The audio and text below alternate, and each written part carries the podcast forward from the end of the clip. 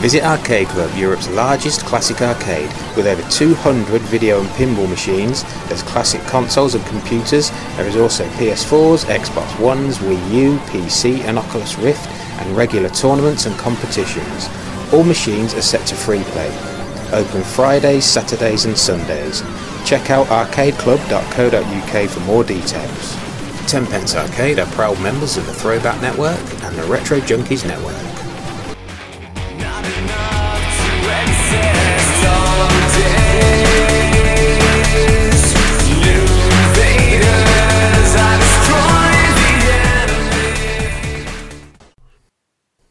Hello and welcome to the Tenpence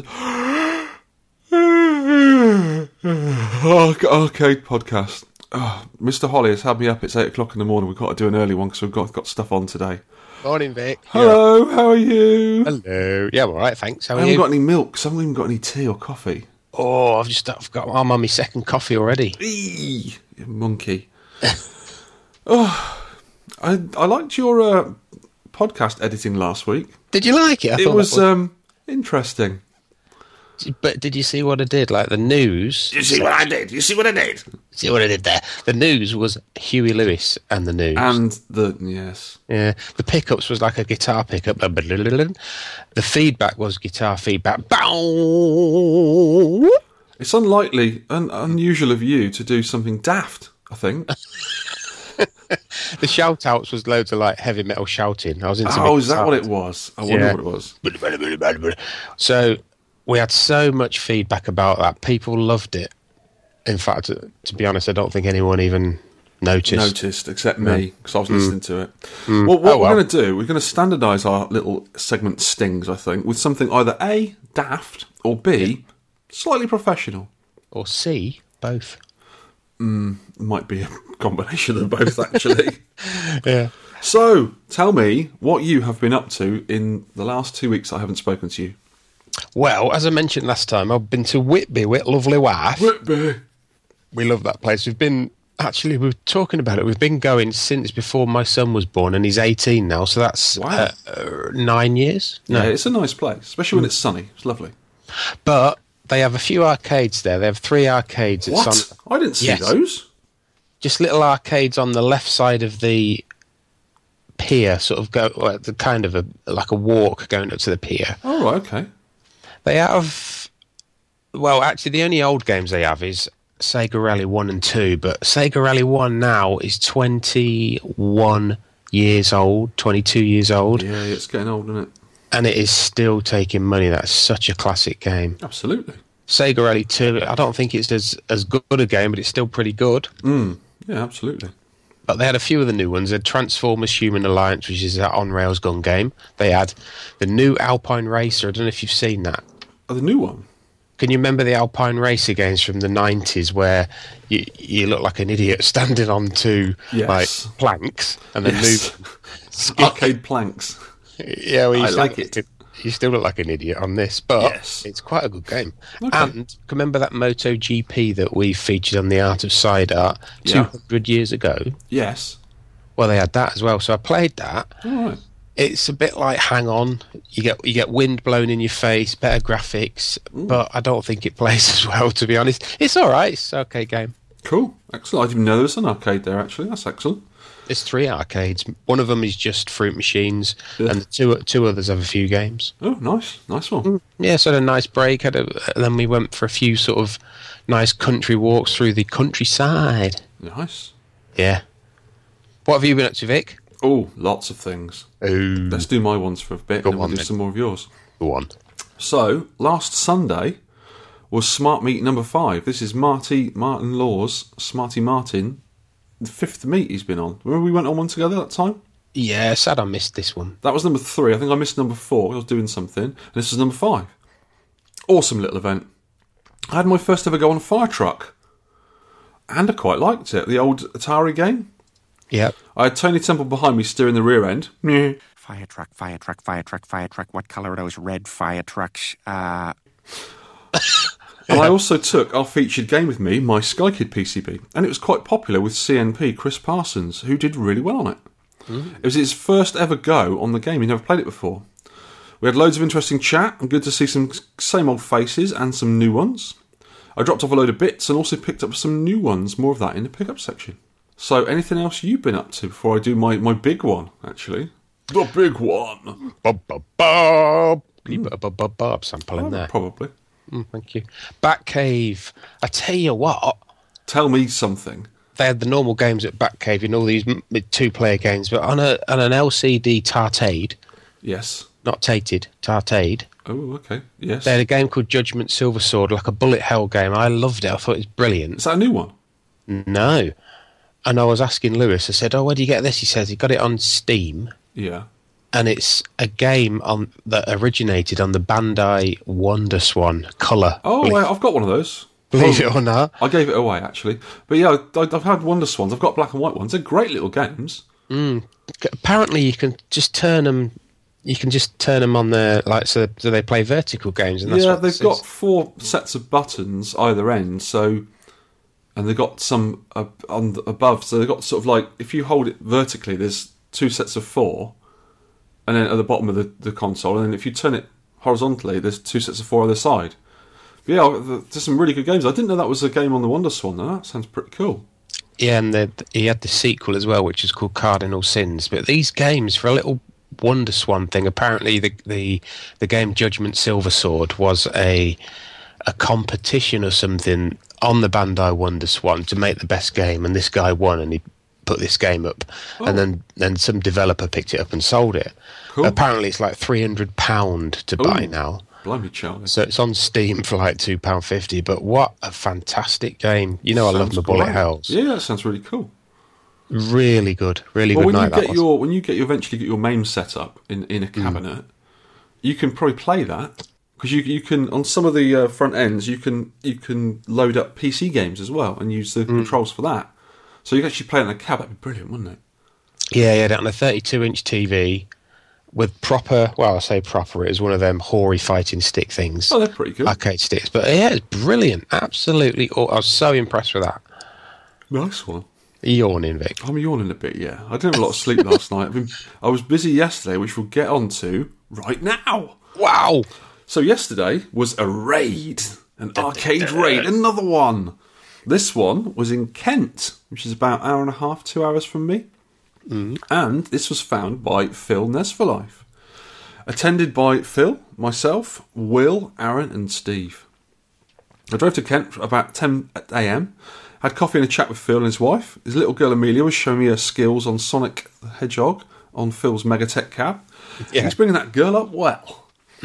He showed me around the games room and also his repair stroke console room. He's got a beautiful house in Kent. Really, really nice place. Mm-hmm. Loads of room in his game room for loads of cabs. It's the first game room I've ever been in that's actually got some room for more stuff to go in. Usually with us lot, everything's rammed in and you haven't got any more room and they've overflowed into everywhere else. So he has got a lot of room for doing stuff, which is handy because he's going to need it. I also gave him the asteroids bezel. Remember I polished that for him yonks ago? Yeah.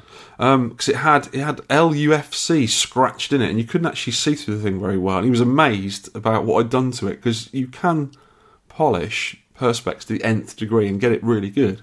So he was really happy with that, and he popped it on his uh, on his asteroids. It's now got a shiny face. yeah. That's good. I also gave him a NOS CPO for that cabinet, which I found in the Invader Aberdeen arcade clearance. So that's going to make its uh, front bit look nice as well, because this is quite worn. When we arri- all arrived, we all sort of met there for 11, and Phil coffeed us right up. Right up, he did. Caffeine everywhere. So we headed off to location in, in my car and also Steve's big van, which he was using to move the stuff. The place was a big, a big brick built barn type of place. And years ago, in the 90s, I think, the owner, I think he was the father of the family, put a load of cabinets in there. He put ping pong tables, air hockey games, etc., in there, all for the local kids to play on. It was like some sort of youth club type thing that he- he'd actually hmm. put on for all these kids, which was nice because apparently around there there's nothing to do.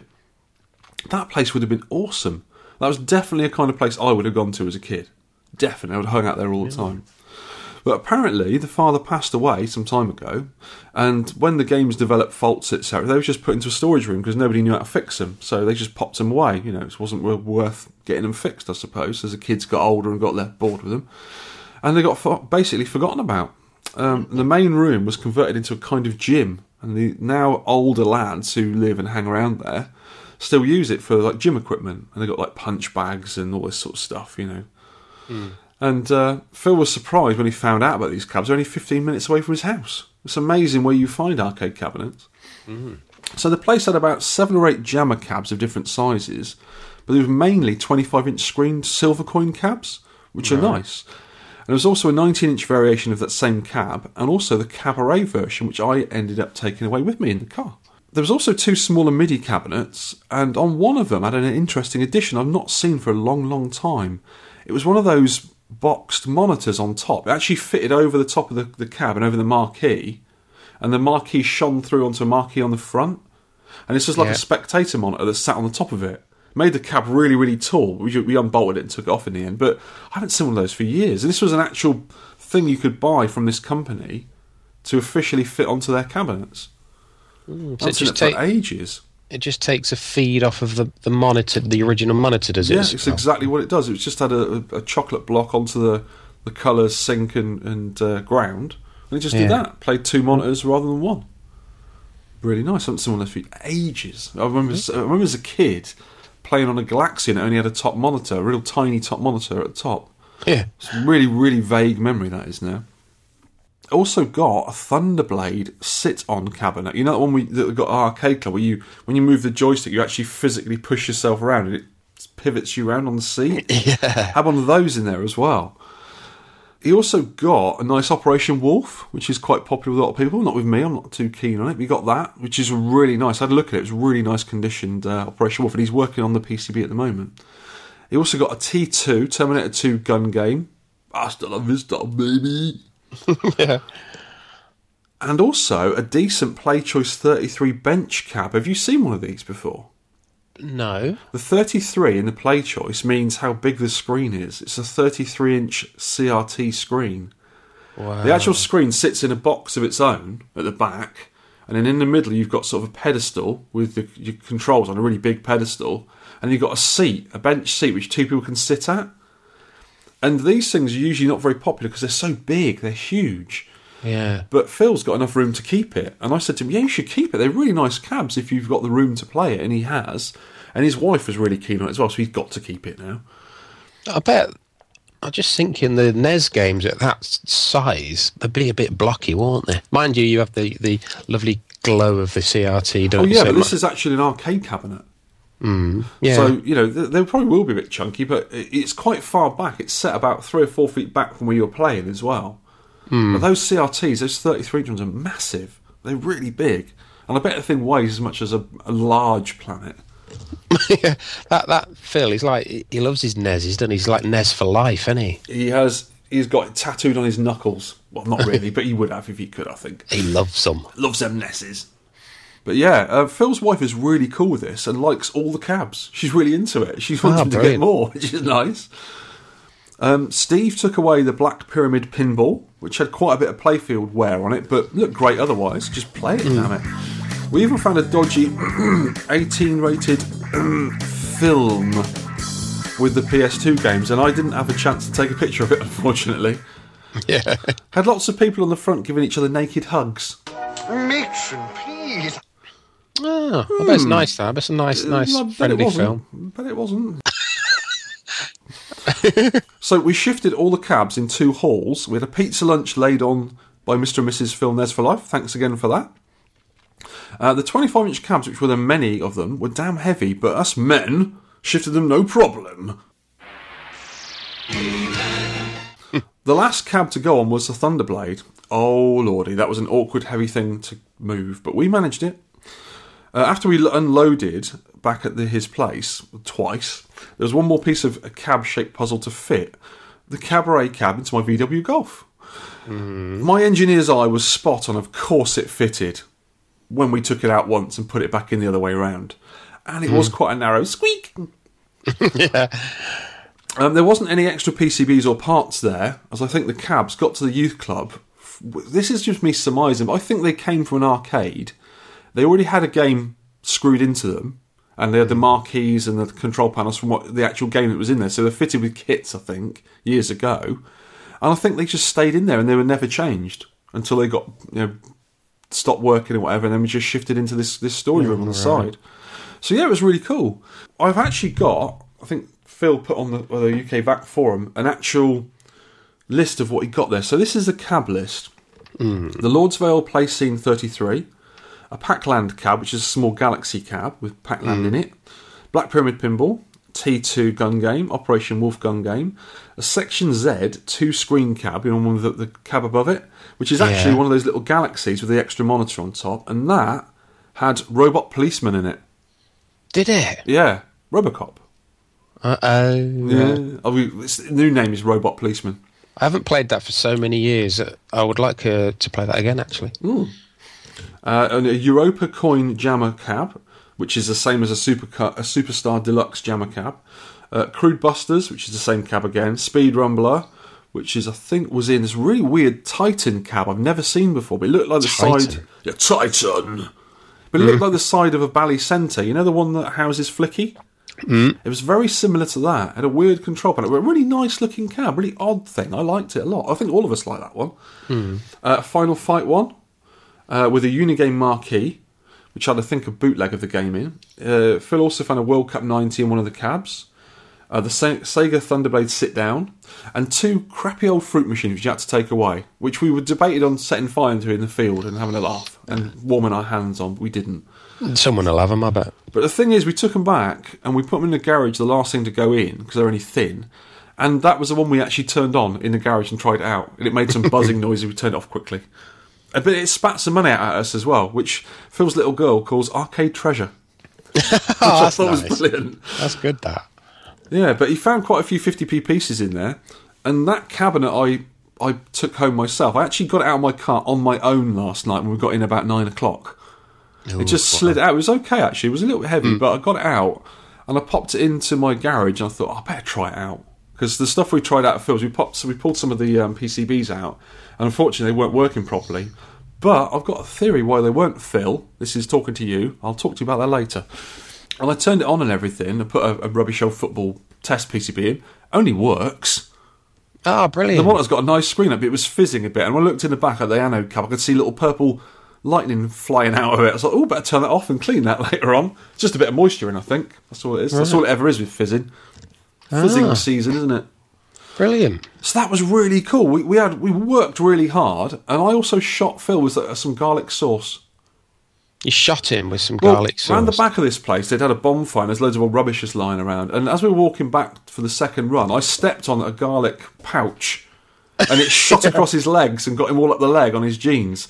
And it stank. It was horrible. I don't like garlic at the best of times, but it, it ugh. Sorry about that, Phil. I didn't mean to shoot you with garlic. Old garlic sauce. It was, well. yeah, I think it was probably out of date garlic. We found lots of cans of beer in there, which Hmm. were dated best before 2004. Mm-hmm. So someone had a party in there quite a while ago. Chuck them away. Well, we all drank them. No, we didn't. We didn't. so yeah, it was really good. Really good fun. We worked really hard as well. I mean, it was hard work. We got covered in in spider webs and gunk and bits of squirrel nest and just all sorts of stuff. We all came away dirty, but fun. A lot of fun Mm. we had. I mucked about quite a bit as well. Obviously, I had to. Mm. Arcade think. spiders, though, are they? Proper There was lots of spindly arcade spi- spiders. spiders. They're great, the aren't they? Arcade spiders. They're not Yeah. like normal spiders. They're friendly. They're not. They're horrible, skinny things. I like to bat them away. I found an arcade brush there as well. I was brushing all the cabs down. Oh. That was my job. Arcade made. Hey, guess what I've done, Vic? What else have you done? I have finally, well, actually, a couple of weeks ago, a 1cc Thundercross, our last feature. Just a minute. Just a minute. Let me just get my bit of equipment out for you. Just this is for you. Okay. Yay! Well And do you done, know what? mate. Do you know what? What? I 1cc'd it with one life. You're joking me. No. Oh my god, you're a master. So I cleared it, and then you, you kind of lose your concentration. Think, oh, I did that now. So I, lo- I lost like six lives, like gradually in a couple of minutes. But Oh my God, at least I've done it. So then I could sort of put that to bed and concentrate on our next game. Just a minute. Let me give you this. For ah, Oh, once, you've seen it with one life. Two pigs. I'm crying. I'm in tears. That is really well done. Excellent. Excellent And you know, you said about the US version was a dumbed down kind of I thing. had a quick look at it. Actually, I followed up for a change and had a look at it. Yeah, it's version rubbish, two isn't of it? the ROM, isn't it? It's not good, is it? It's actually more difficult because you don't get any any proper power ups. Yeah, it's a bit of a broken game. I think. Like, why did why do they have to do that? I mean, know. the Japanese when they design a game, they really know how to design a game, don't they? Don't don't mess with it. Leave it alone. Yeah, but but perhaps thought, oh, we're going to make it simpler, you know, But because they don't do that with any other games, do they? I mean, most games, I think ninety percent of arcade games were probably designed in America or Japan anyway. Mm. There's nothing wrong with them. Leave them alone. oh well. Stupid advertising people, probably. I did enjoy that game. It's one of my favourite horizontal shooters, as as um, you know. But I don't think it's as good as R-Type Leo. It's good though. It's good. Oh, R-Type is a fantastic shooter, isn't it? It's super. It's super. and it's not so good as a round the wrong way flying game. You, you, you're making some new categories up, aren't you? Yeah, Today? maybe, maybe. Can you think of any more? Uh, no, but you know when you did the what was the what's the section called? The Uh, section the hardware play- heroes and also the That's- games you've never played. Ah, well done. Play Choice Ten. Yes. Single screen. They they actually have one at Arcade Club. I knew I'd seen it somewhere. Oh, this is the the Players- leisure the leisure. Can't remember the name of the manufacturer. The UK manufacturer did a Player's Choice Play Choice Ten. Player's machine. Choice, yeah, and That's it's a massive one. screen. It's But a nice cab, isn't it? It's probably 25 inch, something like that, maybe the screen. Yeah, yeah, big old screens. Nice so one. they- they've got one. And also, I understand you've popped another game. You've whacked a game in your cab, Smashed it in the back of a smashed it in the back of a Lord's Vale, Lords, uh, yeah, ri- smashed riding, it in the back of a Lord. Ooh, oh, yeah, Raiden 2, so I'm playing that again. This Oh, is nice the one. game that we featured in podcast 22. oh my lord! Yeah, that was a long That's time over ago. 70 years ago. Do you know what? Mm. You can't really play. I, th- I think it may be fixed now, but you couldn't play Raiden 2 in MAME for a long, long time. It wasn't available because they didn't crack Mm. the decryption. I'm not even sure if it's still any good now. It is so fixed. It is fixed. I haven't played that game for a long time. I might pop that in one of my machines myself. You know. Hmm. It's actually got extra. I think we spoke about this a long time ago. It's got extra tanks on the first level that do not feature. They're not on the one at Arcade Club. I think that's the Japanese board at Ah, Arcade yeah. Club. Do you know what? There was a lot of versions of that. Mm. There's the Amstar version for American audiences. There's a Korean version, which I think I might have, and there's a Japanese version. I think there might be a one more version, a world version as well. There's a US one that says F- Fabtek. licensed to Fabtek, Fa- sorry, yes, not Yeah. Amstar, Fabtek, yeah. Yeah. And I think they do differ in in um, difficulty variations. There are seven different types. Yeah, this one seems tougher, but it's just brilliant playing it in a cab. I think with Raiden 2, if you can do the first level without losing a life, you're good at it. I can do that. I can just about do it when I practice a bit. But the second level, I think I've done it once, maybe. That would be a good one to, to 1cc for you because you're good at them sort of games. Oh, it's super tough. It is Right, a it's tough, a tough super game. tough. But yeah. Mm. brilliant game. I love it. That's about that section covered, don't you think? yes. Arcade news. Arcade news. I've been speaking to Mr. Hakon Arch. Oh, yes, our friend in Norway. Yes, and he went to the Eurocade 2016 event that we couldn't make this year. Oh, I'd love to have gone to that again. It was a really was- good event. On the forums, David Hamilton Bombjack says he, he got a flight for £59, something like that. Really? Well, we were looking at them. They were like 160 quid, weren't they? It was a lot of money, yeah. I wonder where he So flew the- from. But he's he's up in Scotland Yeah, somewhere. Bomb so- Jack's near Glasgow, I think, yeah. uh, Oh, right. So they went along to it, did they? it- yeah, he did, yeah. Oh, nice one. Maybe Yeah. get a report from him about that because it is a good event. It's a really good event. We have a report from Hakon. Oh, nice one. in the last 20 minutes I've found it because he Oh, sent it to me last night and I was asleep. So this is the report from Hakon. Thank you very much for this. After what must have been an exhausting series of Eurocade events in recent years, the Dutch team decided to take a well-deserved rest. To the European arcade community, however, the sudden game over screen came as a big surprise. Were there no extra lives, no continues? oh, he's good at this, isn't he? He is. Soon, the symptoms of arcade abstinence set in. Cold, magical drops of sweat. Oh, love this. Oh, Ooh, magical sweat. Shaking hands, reaching for the ice cold beer in the empty air, frantic pacing back and forth or looking for that next yellow dot fix, taking hammers to garbage cans in the street. Uh, I like his references. That's very good, I'm getting all of them as well. I'm going to nick all this. There was a big sigh of relief amongst former attendees and also their friends who, and loved ones when it was announced that Eurocade 2016 was going to be held in Oldenburg, Germany. The German arcade team, led by the powerhouse that is Punk Rock Caveman. Do you remember Captain Caveman? I remember Punk Rock Caveman. He looks like a young Lemmy. Oh, have, I think have we met him? Yes, he was there last time. He's the guy in the hat. Oh, Big, big yeah. lost chops, hat. Yeah. Looks very like. Uh, I'm sure he likes Motorhead. Mm. Yeah, good guy. Well, he stepped up to keep the tradition going by hosting the event in the Oldenburg Computer Museum. I bet that was good. And what a weekend it turned out to be. This year, the Norwegian arcade delegation doubled in size. I was joined by Slowcade at the Oslo airport, and we flew to Hamburg and took the train from there. This was rather f- rather poor planning on our part, since it turned out that the Oldenburg that Oldenburg was in a remote corner of Germany and quite a distance from where we landed. Mm, yeah, Germany is. is Germany, right? Wrong. Still, after some long, sweaty hours on the Deutschbahn, Deutsch, Deutsch, Deutsch, Deutsch Bahn. that's it. Deutschbahn. Yeah, we rolled into the Oldenburg train station in good spirits.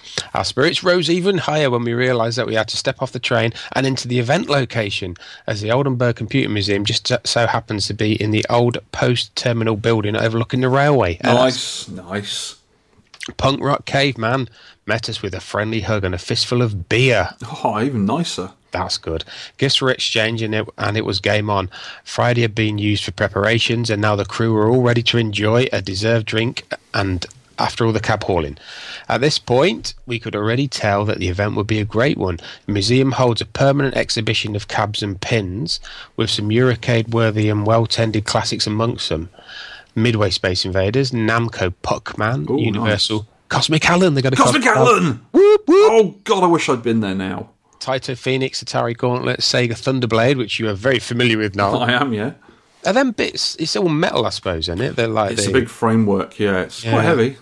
Mm, I've sat on it, but never actually looked at it. Don't lift it. Don't. You don't have to. Mm. Just don't lift it.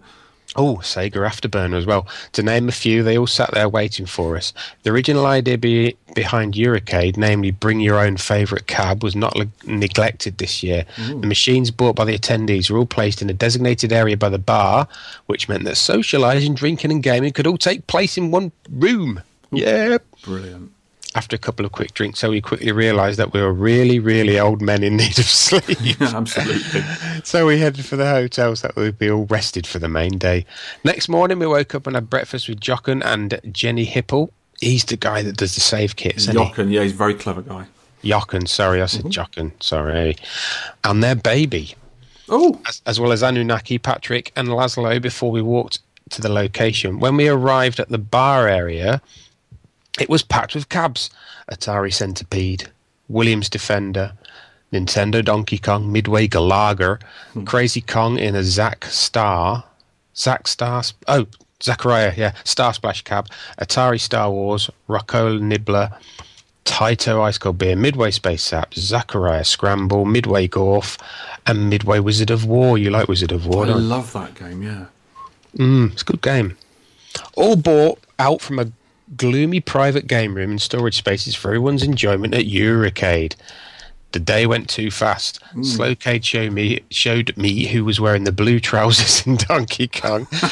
I got to meet a lot of friends from earlier events and was fortunate enough to make new ones. Adjacent to the bar was a small balcony that peered out over the railway lines. Well, that sounds nice. Hmm. And here I got to drink beer and hang out with Murto from Denmark, Chris from Belgium, Grit from Germany, Bombjack from Scotland, and Gyrus from Holland. Topics spanned from nerdy nitpicking on cab variants to fishermen's tales about the arcade experience of our childhoods. At 1800, which is six o'clock, you, you just take 12 off and you get the time. That's Euro time. All cabs were switched off, and we served some real German Kraftkost. Uh, That's some kind of beer, is it? I expect so. Mm. before posing for the group photo after all after which it was was declared that the formal program was over and that the event would transform into a party. Yay! personally i felt like being at a party before it came to that declaration but now the jukebox was turned up and the beer was flowing even more freely. Gaming became social with people stifling around donkey kong machine which had been set to the wild barrel hack. What is that? It's the thing that Jochen put on there. To practice the wild barrels. He's clever like that, him. Right. I've never heard of that. Well, you wouldn't because it's on his part of his kit. So he's, he's put lots of extra options in there that weren't originally in the game. Right. Very clever. Oh, Always clever, him. Only Anunnaki of Holland, being the formidable player that he is, made it to the top of the screen. Another hit was the four-player tong- pong table. I saw this. Oh. This is, I think, this is, I think it's Quadrapong cocktail. Yeah, that's a great machine. Nice. 1974, 1973. I was one. beautiful machine. There is a beautiful irony in the fact that the most primitive game in the building was the one that had the most people shouting, cursing, laughing, and smiling and getting carried away. That happens at Arcade Club when we're all playing Warlords. Oh. So, It is a lot of fun that game. there was six of us, no, actually five of us playing it the other week, and the guy that was out first got his castle blown out, blown up first, had to go, and the next person sat on the sofa and we just played. It's great. Excellent. It was long into the wee hours before we decided to crawl back to the hotel. There was no, no doubt in our overly stimulated minds hmm. that Eurocade had been the most perfect. Eurocade 2016 had been the most perfect. Almost, you say, well, there was this nagging sense that something or someone was missing this year. I know. Oh, look, I have two boys from Britain going on about biscuits and custard creams and Gall- Gallagher and just how great Eurocade really is. And it would have been perfect 10 next year, boys, next year. Well, thank you, Hakon Arch, for that. That was absolutely brilliant. His writing is very good, isn't it? Especially for uh, someone whose English isn't his first language. That's fantastic. Thank you very much, Thank mate. very That's much. awesome. Well, if it is somewhere closer, because yeah, that Oldenburg is um, is right out the way in Germany. It's right in the far corner. It's quite a way, and for us to get there, we'd have had to take planes, trains, automobiles, space hoppers, and probably skateboards. So it would have been a bit of a pain for us to get there. And if I'd gone to Germany, I would like to have gone and got that Ladybug cabinet Yeah. as well, that Ladybug wall mat. And I don't even know where, I can't remember whereabouts in Germany that is. I've, I'm going to be working on getting that to this country. I really want that cabinet. So I'm going to get onto that, I think, and get it, get it flown over somehow. Other things have been happening around the world. Underground Retrocade in Chicago, which I've been to. Scott Lambert runs that place. Absolutely brilliant. Really cool arcade. They had a Fix It Felix kill screen coming up. If you're interested, uh, there might be a kill screen in a couple minutes. Oh, Uh, a guy called right here we go, Paul Kowalczyzn. I hope I've said your name right, Paul. Uh, he got 292,000 on Fix It Felix and got to level 39, which is, has got a programmed kill screen on it. That's good, that. Uh, the screen fills up with garbage and then resets itself. I actually watched him do it. Brilliant. That's that's a really good score in that game as well. I've got about 40,000, I think. I've got no patience for that game, Oh, I like it. I like it a lot. I'm going to have to give it another go. Mm. Oh, John Studley will be doing a UK versus USA Perfect Pac-Man attempt in November with a recent US Pac-Man champ Dave Cruz at the Free Play Florida event, Oh, nice one. which he goes to every year, I think. There should be a live stream too from the event, wh- which we will post as soon as we have it. Here we go again. Yeah, I was talking Come to on, John. When I went to the Smart Meet, I was talking to Tony about it. I think Tony's going as well because he's the wor- world champion of Missile Command. Mm. So he usually goes with John. They have a bit of a, ho- a man's holiday, a bro holiday. Come on, John. Come on, lad. Come on. Sorry. So Phil Murray has made a Moon Cresta high score save in a tracked mode in free play. Yay. I've also asked him to add in an auto destructor routine whenever I've been made to play it. Special button. I love Moon Cresta.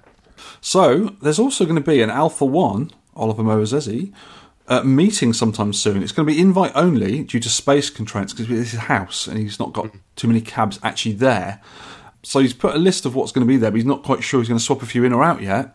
But that'll be quite fun. No, there's not been a date given yet, so I can't really say if I'm going or not. But if if the date is uh, agreeable with me, I'm definitely going. Brilliant. You should come down for that one. It'd be good. It's a long way, isn't it? Come stay with me. It's Southampton, isn't it? Yeah, it's not far from me. So if you get to me the night before, it'd be great. I'll see what the date is. Yeah, and then absolutely. Yeah, we don't know See yet. what's, see what's going on. Yeah. Hmm. Is a good thing I found. How the FBI made Winners Don't Use Drugs, the arcade motto of the 90s. Can you remember that Oh, splash it's everywhere, wasn't it, on games? Yeah. Winners don't use drugs. Hmm. Some of them do. Tell that to the the- Olympics. Ooh, Yeah. ooh, controversial. I wonder if that logo appears on Williams's narc. Ironic, wouldn't it? I think it does. Oh, well done. I was amazed by the graphics on that narc when I saw it. Hmm. I s- Still remember the time when I saw that, I'm thinking that's not possible. That's just that's like lifelike. It doesn't look it now, but at the time, the little animated characters I thought was amazing. They're really well animated, aren't they? Mm. That is Doc Mac's favourite game. I think he's a world champion on that as well. Surprise, Mm. surprise. Such a good gamer, him, isn't he? Bandai Namco are to release a Pac-Man Smash Air Hockey Slimline version, like smaller, maybe for children or smaller, you know, to fit in smaller spaces. I don't know if have you seen this. No, I haven't. Is it an air hockey game? It is. I've played. I haven't played it. I've seen it in Blackpool. It is a massive thing with like a little kind of one of them stands. What are them stands called that go over the top of them? A stand. Yep, it's got one of them on it. Mm. So it looks like a massive unit. So it, it must be a really popular game if they're producing a small one as well. Oh, okay. Mm. More mini arcade machine madness from a few weeks ago. We're on about a little tiny arcade machine. This one is even smaller. Yes. You know the size of a Raspberry Pi Zero? Yeah, I've got a few. Yeah, Well, that that is the back of this arcade. that's the back door of the cab, isn't it? Yeah, it, it, it's so it's I don't know. Is it like twelve centimeters high? no, way smaller than that. Is it? It's six point seven two centimeters tall. Oh no! It's about two and a half inches. I love this. It's really impractical, but damn awesome nonetheless. the maker actually quoted saying it was a lot of trouble to build and only marginal fun to play. because you can't even. The screen is less than an inch. And yes, the screen was 0.97 of an inch across the diagonal.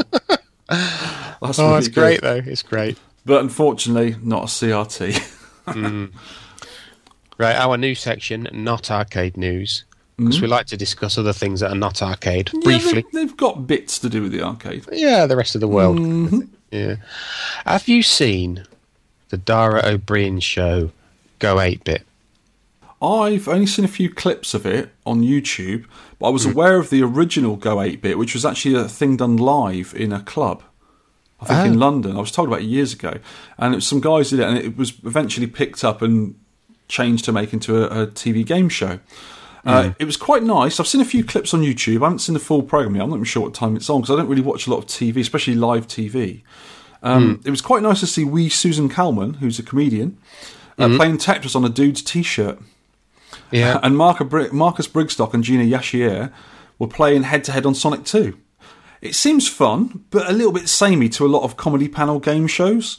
Uh, still Yeah. nice to see though, and I like the TV channel Dave is use of 8 and 16 million graphics for their titles for that game, for that, for that program.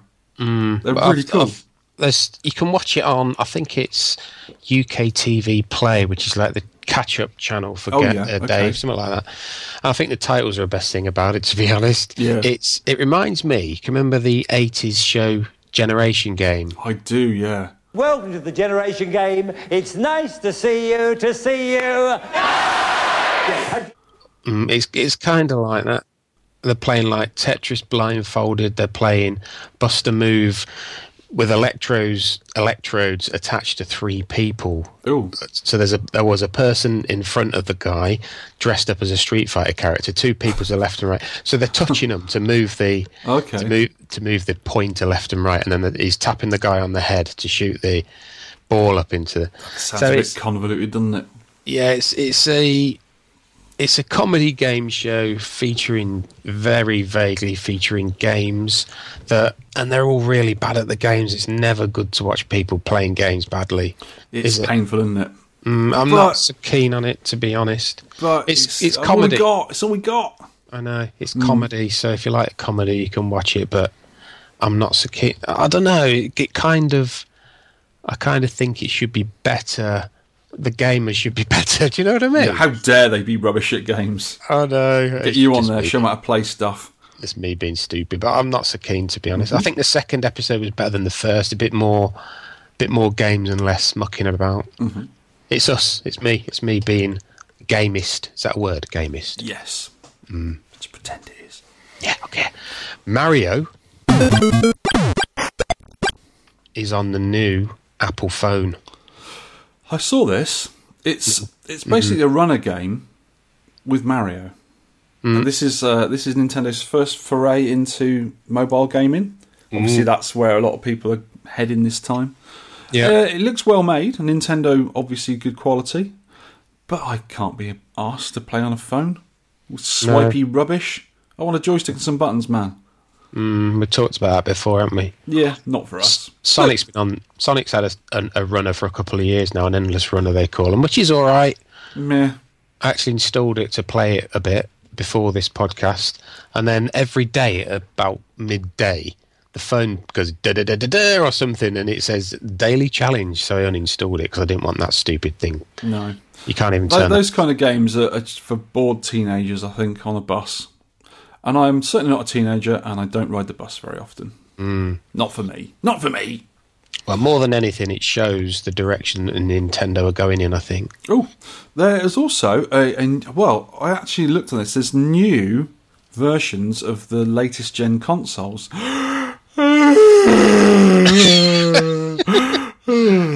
I'm not sure if I'm bored or, or of their new consoles or tired. You decide. But yeah, this new PS4 apparently. I saw this on a tweet to Maximum Phil of the Maximum Yes. Maximum Parrot podcast, and I he tweeted an advert for it, and it's a slightly smaller PS4. And I asked what was different about it because I think it's more money, and apparently it's got more storage capacity, 4K output, and so on. I told him I'd only be interested if it played on a 12-inch black and white TV through RF, and he replied in a negative. Oh well, looks like I'm not getting a PS4 then. Yeah, we've we've got a little link here that is supposed to compare all the stats, but they all look the same to me. I, I noticed. I looked at it the other night, and they're supposed to be different in inverted commas. Hmm. They're almost exactly the, the the Xbox One and the PS4 are almost the same machine. I mean, like Yeah. for like, they've got very similar graphics capabilities. They've got very similar storage, very similar processors. It's almost exactly the same. I'm not sure. I don't understand modern gaming. I'm not, The I'm PS4. it. No. the PS4 is regarded to be the best, the most powerful system. But if you look at it, the Xbox One's got more powerful everything. Yeah. Until you get to the RAM, where I suppose that's the big difference, where the PS4's got faster RAM. Yeah. Mm, but yeah, we're not bothered. That was actually a yawn. Sorry. That's a proper yawn. Hmm. My mate Phil Wheatley has released C64 Blaster free eMag. You can download this. I was, I was going to say working with him, but really not. We were doing a an eMag a few years ago called the Retro Games News. It, well, he did the mag. I, I did a couple of articles for it, and I really hmm. liked the magazine, but it didn't. It didn't really carry it on after about seven issues, but you can check that out as well somewhere. The Retro Games News, and this one is the Retro Games News slash C64, and he's got an interview, the Jeff Minter interview. Do you know what? I haven't had a chance to look at it properly, but I looked at the Jeff Minter interview last night. Mm. I was up late. I was up late doing the notes. It's really mm. good. I, love, mm. I, I've obviously been playing some uh, Vic Twenty games recently because I've got a Vic Twenty working now, Yep. and I've been playing some Vic Twenty games and some obviously Llamasoft was my favourite developer back in the day. Just just Jeff, it was absolutely brilliant games. Some really real gems in there, real gems. This is a great little magazine, about 50 pages. Got Barbarian interview, Jeff Minter. Uridium, Staff- saw Uridium in there as well. yeah, the staff of Karnath. I I finished that game. Did you? when I was a kid. Yeah, it was a.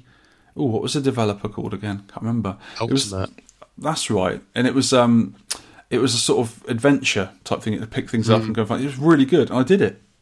I was so upset because I was a C64 fanboy. I was so upset that the game, I think that was the first game Ultimate did, and it wasn't.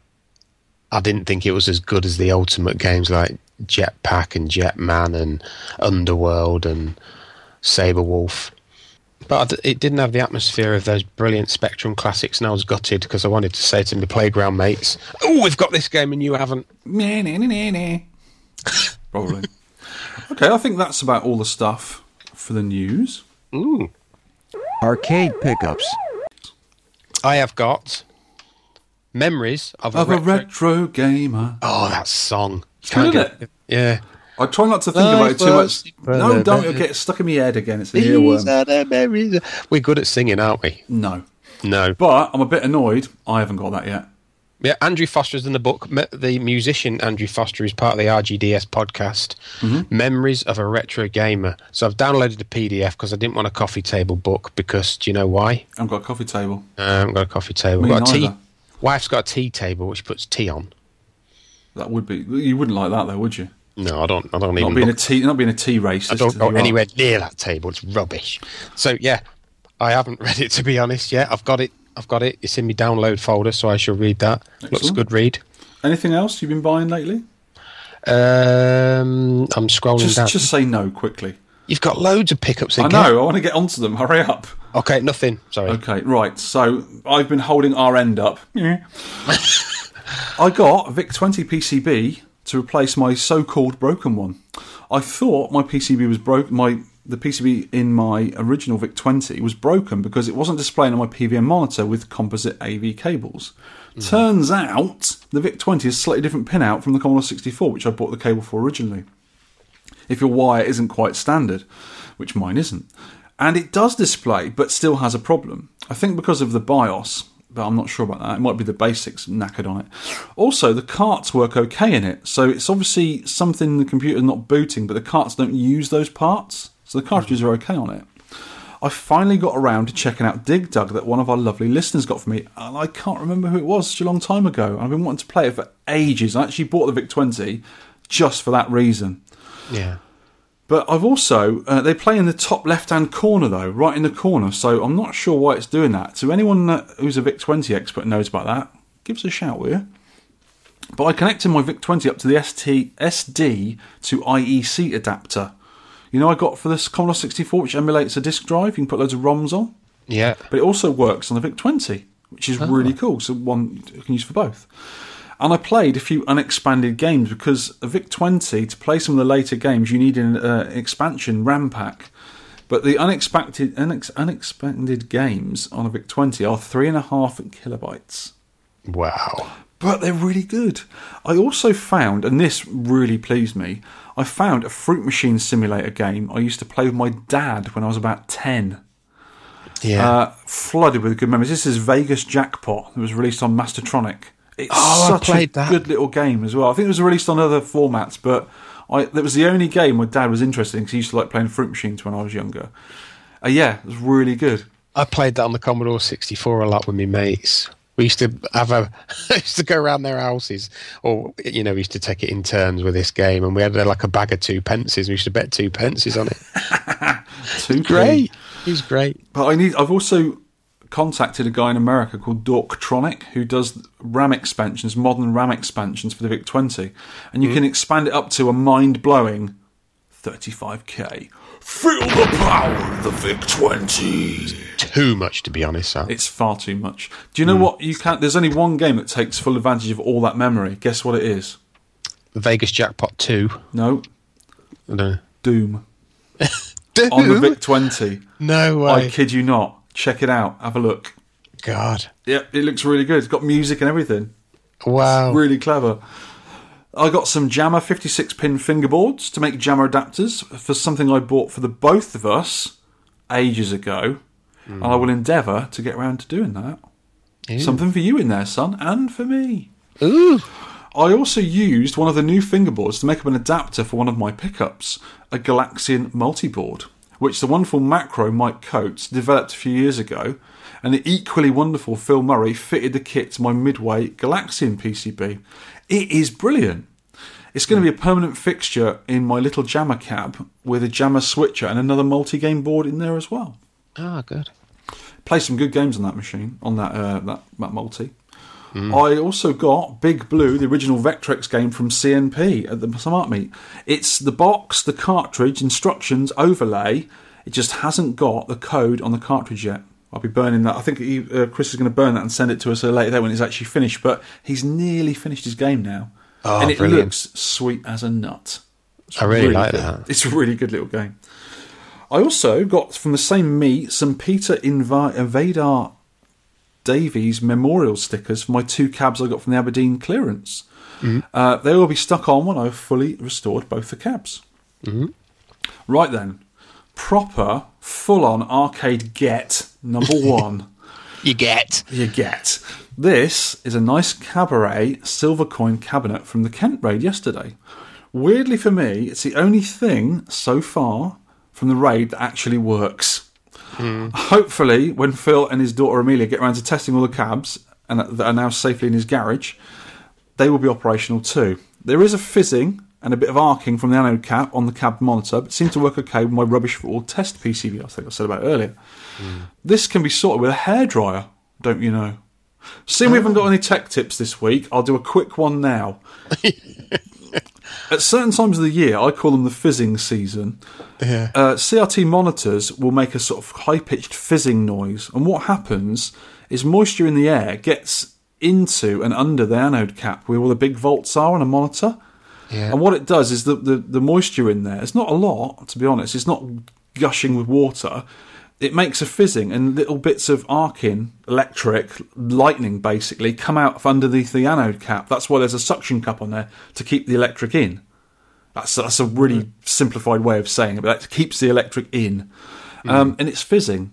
But what you can do to fix it is you can either you can either take the anode cap off carefully with the cab off and use all the correct equipment to doing it. You have to be careful doing this. Warning.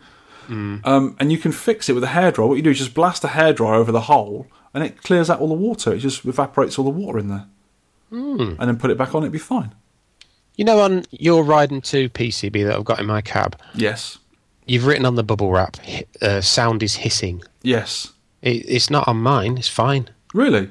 Yeah. I think it might be a problem, you know. You know, my ponies had a problem with the minus five volts on the JAMMA, on the switching power supply.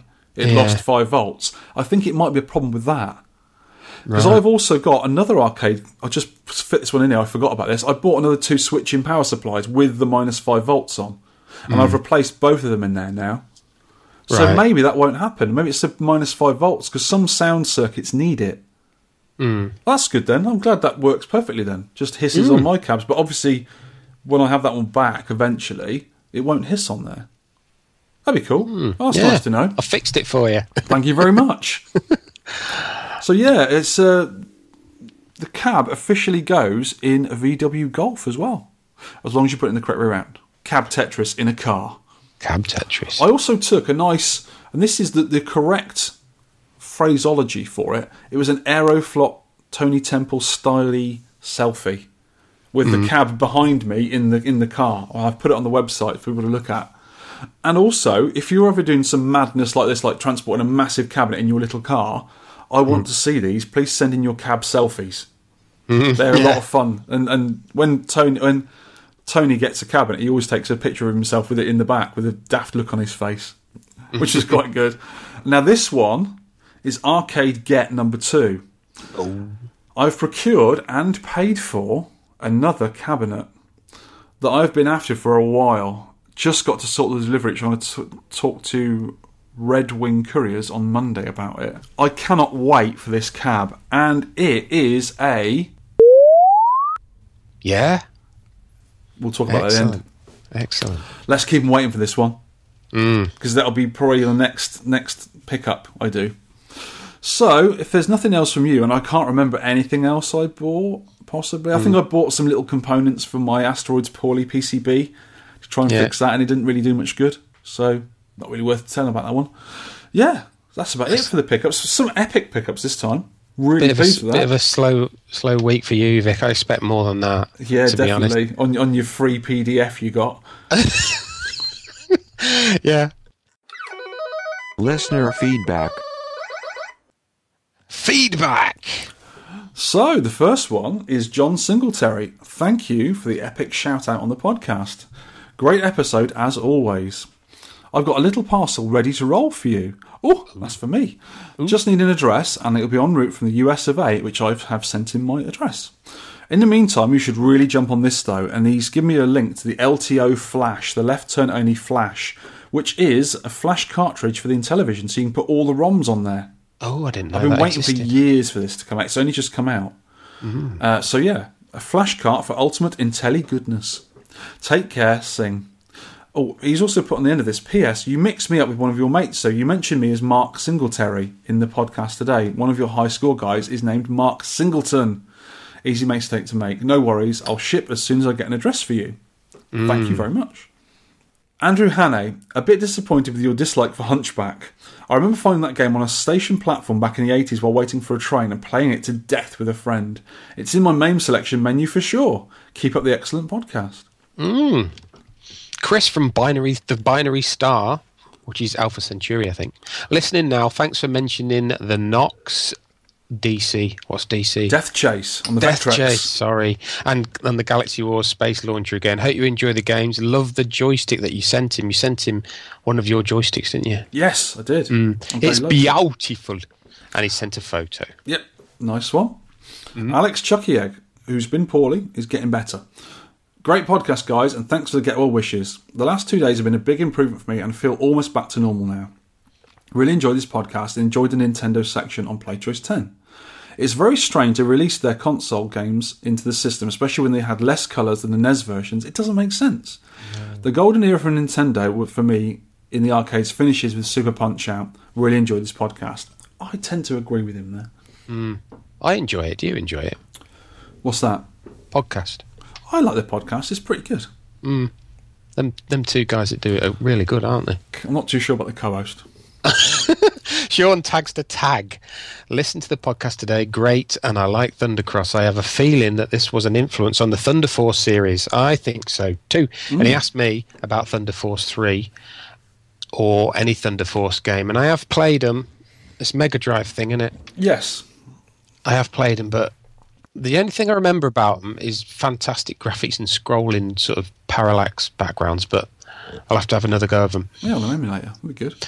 Also from Taggsta is put, I would like to say thank you for the 10 pence podcast. The banter and sections you cover are great and also very interesting. I've been working backwards through the podcast for a couple of months now, and the long drives to work and back uh, is, is also a help. And oh, he's put also in the last Thundercross episode, there was no in your face moment to Shaun. Why? Oh, Charlie Farr beat me, didn't he? In your face! I've moved to Australia seven years ago from the Midlands, UK, and being 43. That's the best for- age to be. Uh, you- uh, I'm, I'm 46 now. Oh, 47 in a couple of months. oh, better get your present. Yeah, thank you. And I got hooked on arcades from the seaside trips up, up to North Wales and Blackpool in the late 70s and 80s. I even went to the fun ship that was Oh, on that raid a few years the back. Duke of. Lancaster. That's the one, Duke of Lancaster raid. Oh, mm. brilliant. Nice one. Wow, I'd love to have gone there. And he's said and he's put a picture my favourite game of all time is sega outrun and, he's currently close to restoring a rare red australia build from leisure and allied industries i'm looking at this picture It's different looking cab, isn't it? It's a, even though I'm not too keen on Outrun, that is a beautifully restored cabinet. is it slight is it me or is it slightly more curvy It's curvy at the back, yeah it is isn't it like a like a like a lovely curvy thing. It looks brilliant that It's really nice. Such a bright, beautiful looking cabinet he's done there. Well done, sir. he says over the last few years i've been creating artwork using the th- 3ds Yeah. for Walter Day's Superstars of Video Game card series. And last year I received a card myself, which I've seen, for supporting. I've drawn 20 to 30 cards now. He's a talented guy, this guy. You know what he isn't hasn't drawn? Us. Mm-hmm. Can you draw us and send it to Walter Day and say, these are the premier Yeah. guy. Idiots. UK, premier UK arcade idiots. Idiot wafflers. I also paint trainers and pumps in my spare time. I, I, I, I, I, I love these. These. These. I'm going to put these pictures on the website for people to see. I hope he doesn't mind. He has done some shinobi little shoes Shinobi some shoes. altered beasts. He's painted these like sort of training shoes. They look like sort of karate slippers, don't they? Mm. Wow, they're amazing. He's they're also- so good. He's just finished R-type shoes as well. Oh, I want to see them. Yeah, if you look on his Facebook pages on there, they are really good. Yeah, He's, he's really talented. This guy. yeah. Don't you hate people who are that talented? I'm really, I'm really talented, aren't I? Kind of sometimes, maybe. No. okay then. Moving on. Thank you for that feedback, Taggsta. Brilliant. Thank you very much. Oh, he says he's going to rever- return to visit the UK next uh, next year, and we'll have a go to play Blackpool Arcade Club. We're great to say hello. Yes, tell us when you're coming. I'll try and get up there. We'll meet you. We'll Bring be us there. some slippers. Yay! Yay! They're really good. A Stuart Time Warp. Well, that explains it.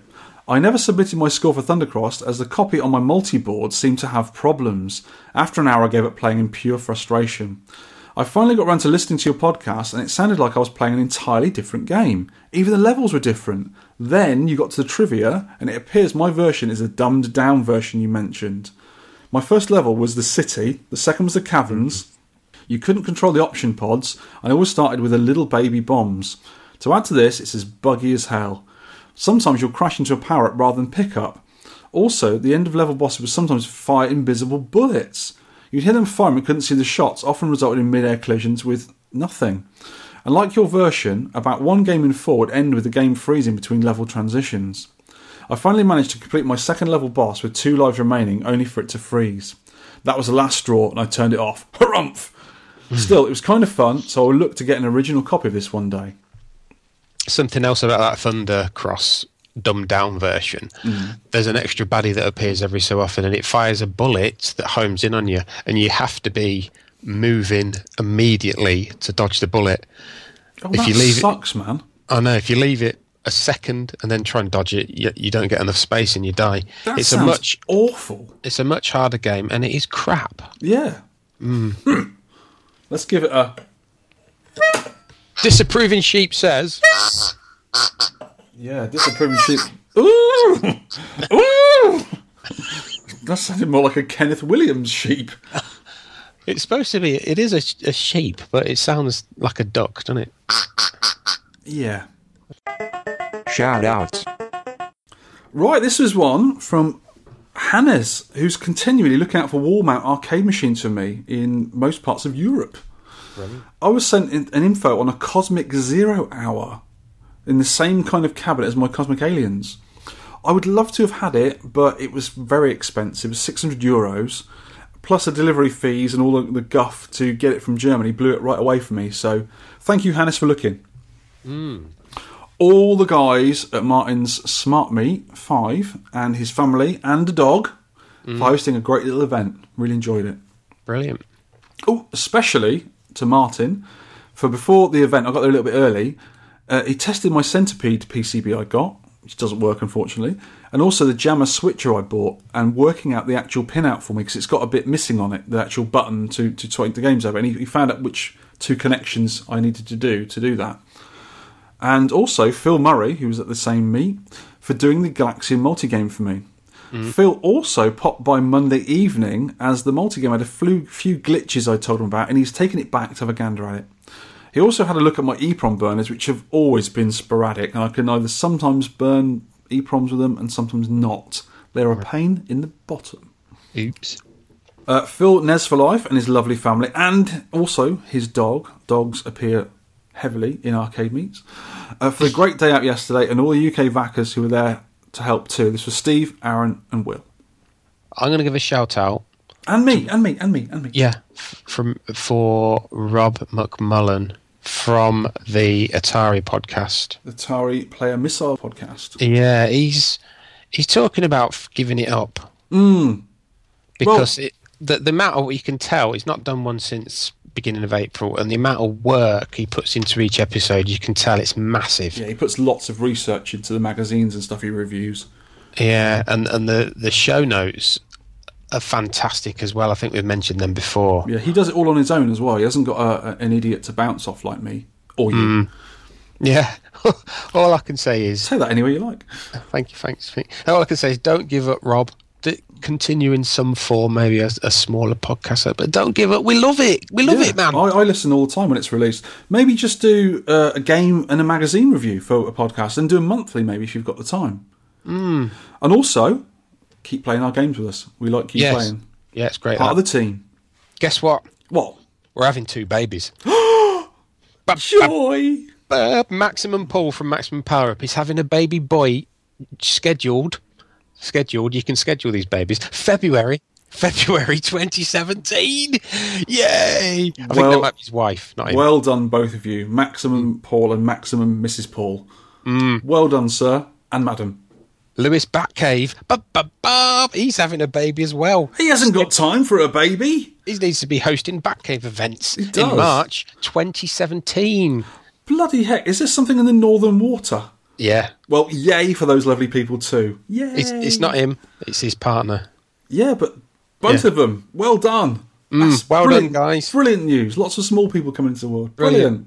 More future gamers. Mm-hmm.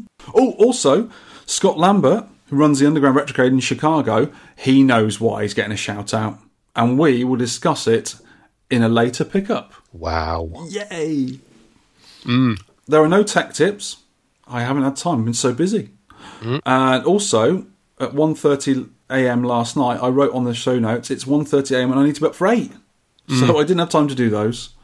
Yeah, we're you're out today and I'm out today, so we need to record this early, don't we? We So- do, and I've got to start, as soon as we finish, I've got to start editing. So uh, hurry mm. up.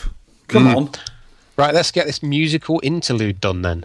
Okay, and this is This is great, actually. It's the first level from a game called Scud Race, also known as Sega Super GT from 1996. oh, good old Sega music, brilliant.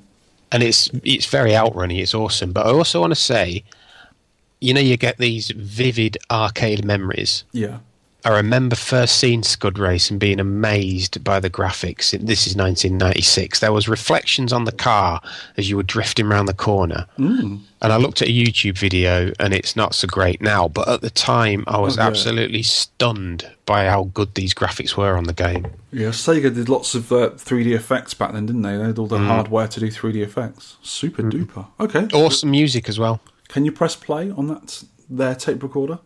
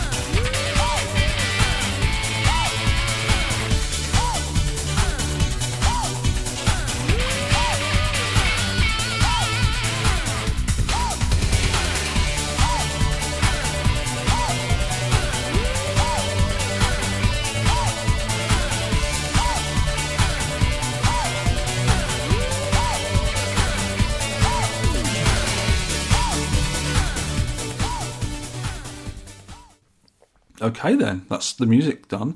Let's do the the meat part of this uh, meat and potatoes podcast, Featured game review. and it sounds like this.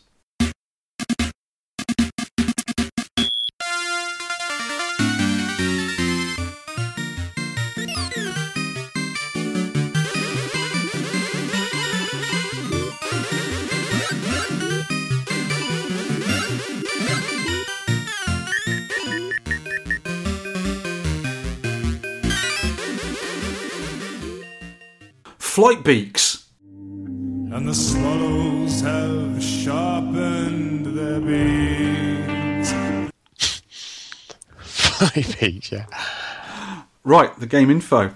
This game is Sky Kid, Sky Kiddo. Very good. I think it's just pronounced Sky Kiddo in Japanese. Namco 1985. Brilliant time of arcade games. Pac-Land Hardware, surprise, surprise. Just look at the game, you can see that a mile away. But uses Dragon Buster video hardware. This is a good old M6809 main processor. And hmm. also has a custom 8 channel programmable sound chip. It's one or two players simultaneous Oh my word! and uses an eight way joystick and two buttons. One button is shoot, and one is loop the loop, stroke drop bomb, stroke panic button. Don't panic! Don't panic! it also has a nonsense story. Hmm.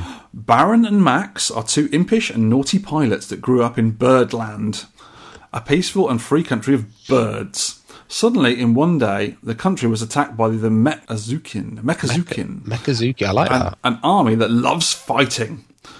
The fate of Birdland is uncertain as the Mekazukin invade with several tanks, aircraft, and other machines. Having confidence, Baron and Max stood up to the fight against the Mekazukin army, each piloting a Namco Flyer, a plane designed for maximum maneuverability to scout areas.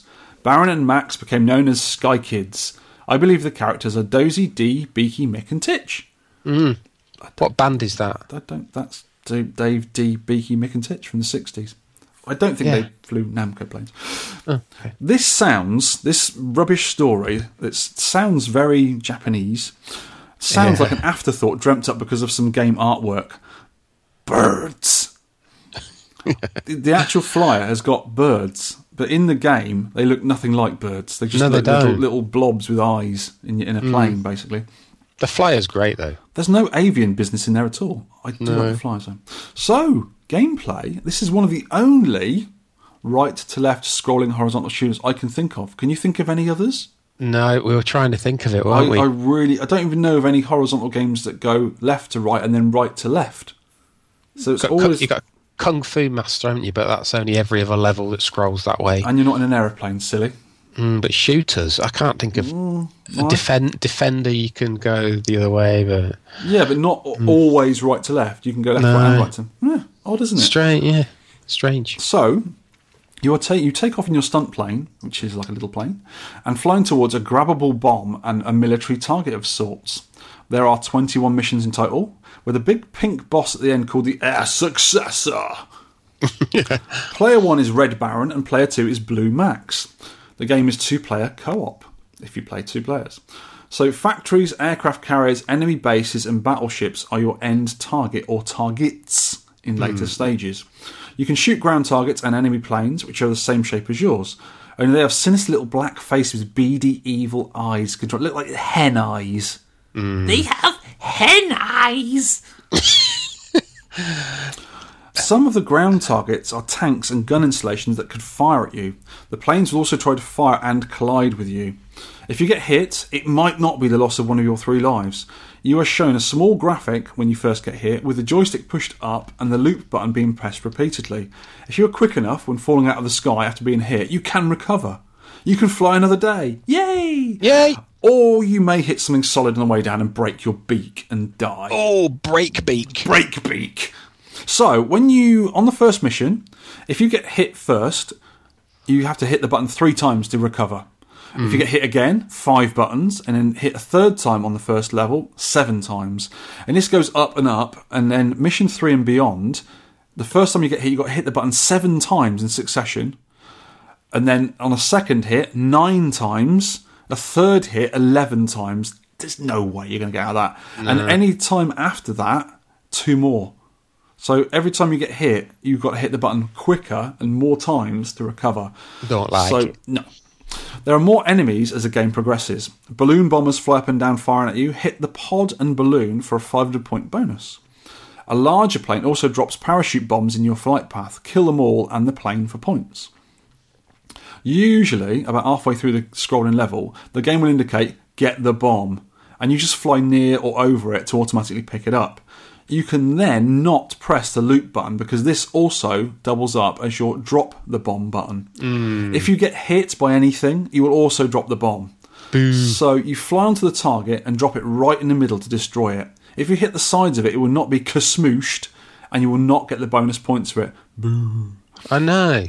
It's really You've got to be accurate dropping that bomb, haven't you? You've got to know when to drop it. Yeah. So not hitting the target is not too big of a deal, actually, because Yes, uh, it is. No, not really. Because if you do hit it, you get ten thousand bonus points at the end, and for multiple ones, you get a few more po- bonus points for it. But you also get extra bonuses for hitting multiples of ten ground or air targets. Hmm. So we'll talk about the, the scores later on. The loop button has a few different purposes. If you press loop, you will do a natty loop the loop and end up a little further back than you were, which is handy for getting behind a pesky plane sneaking up behind you. You can also shoot in odd angles while doing this and hit things all around you. As you do the loop, you shoot up and around you. Mm. You can also shoot. oh. Push up on the stick and go mad on the loop button to try and stay in the air when you're hit. You need to quickly adopt John, track and field expert, fingers at this moment. When you've destroyed your target or pathetically missed it, you fly on a little bit further and then you're told to land on a small airstrip just like the one you took off from. If you fail to do this, you will quickly run out of fuel and crash and burn into a snotty heap. That'll learn you. so land when you're told to land, young man. so this game has plenty, plenty of play tips and secrets. Loads. Loads. So, what I recommend, and I'm not bad at this, is stay down low to kill off ground targets and fly up now and again to clear off aeroplanes, or stay slightly above range of the ground gunners so they can't hit you. The mortar attackers are swines because their bullets go really quickly right up to the top of the, the screen. And you've got to time yourself flying through their speedy fire to avoid the super quick missiles and stay away from the top of the screen where the explosion hits a large area around its blast. It will take out an area around the blast as well. If you get hit in Yeah. it, you will drop out of the sky. When you see the sun behind a cloud, do a loop near it and the cloud will be removed to reveal that the sun is a massive smiley light bulb. Not sure why, but it is quite fun. But no points. Don't get No, any points. No, just a nice little silly graphical thing. In the game later on, you see billboards, and they have bonuses pop out of them when you do a loop the loop on top of them. So you get uh, a Pac-Land Pac-Man, you get a girl with a bomb, which looks like a, a sort of side of an aeroplane, an old sort of bomber aeroplane from the war. Yeah. them painted pictures, and you also get the Black Hawk sign, which is a beak, beaky bird with one wing. So maybe it hmm. was part of the game, not just an afterthought. Because there was, there was this is the only part of the game that's got a bird in it, as far as I've seen. Hmm. I, haven't, I haven't seen any of those, you know. Oh, really? It did not occur to me to do a loop the loop over them billboards. I was I- too busy swearing at it and crashing. I found this out in the arcade as a kid. I loved this game in the Weymouth arcade. So if you go sort of above the Pac-Man, or any of the signs, the Pac-Man one especially, and you do a loop, uh, randomly, either a Pac-Man will appear or a ghost. If you hit the Pac-Man, you you fly through it, you get a thousand points. If you hit the ghost, you will crash and die. You lose a life. So there's good and oh, bad when they come up. So mm-hmm. if you do a loop loop above the beauty and the bomb sign, you get a heart come out for a thousand points or a bomb which will kill you. And also the Black Hawk, if you do a loop loop above that and a star appears, get a thousand points. If a helmet, a flight helmet appears from the Mr. Beak, you crash and die. Get as many ground or air targets as possible. They are worth more than the main target sometimes. So on the longer levels, you get more air targets and ground targets than normal. So if you hmm. get on, on any of these, a ground target or the flight targets, if you get 10 to 19 of them, you get a 1,000 point bonus. 20 to 29, 3,000 point bonus. 30 to 39, 5,000 point bonus. 40 to 49, 10,000 points, which is as much as your main target. I got that a couple of times, but not very often. If you get 50 to 59, you get 15,000 point bonus. And if you get more than 60 of any of the targets, you get 20,000 point bonus. Did you get that? One game I played on my top score at Martin's place, I got 33,000 bonus points at the end of a level.